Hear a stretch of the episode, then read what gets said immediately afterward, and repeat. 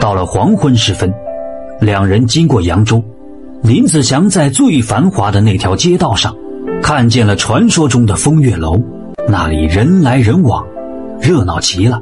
他拉着妻子就往里走，说要在这里吃饭。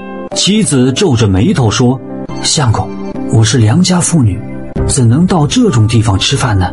还是换个地方吧。”可林子祥根本就不听，对妻子说：“哎，夫人，这里的饭好吃，进去吧。”便强行着拉了进去。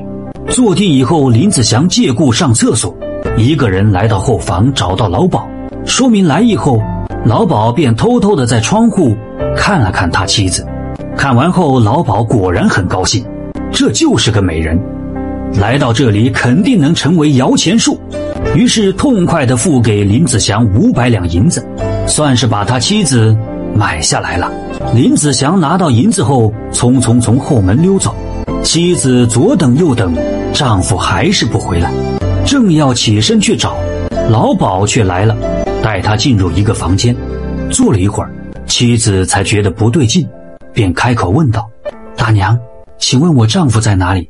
老鸨一听，这傻女人居然不知道自己被卖了，就笑着告诉他：“嘿嘿嘿，实话告诉你吧，你丈夫啊，已经把你卖给我了。以后你要喊我妈妈，保证让你吃香喝辣的，听话啊！”妻子听完大惊失色。没想到丈夫无耻到这种地步，想一死了之，正要用头撞墙，被老鸨子拦下。老鸨子心疼地说：“哎呦喂，美人儿，可不敢寻短见，否则我那五百两银子那就打水漂了。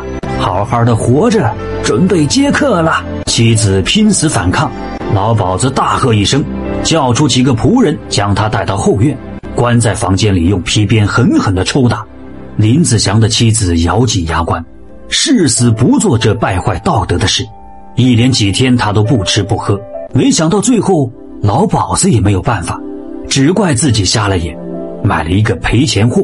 在风月楼的后院有个缝衣店，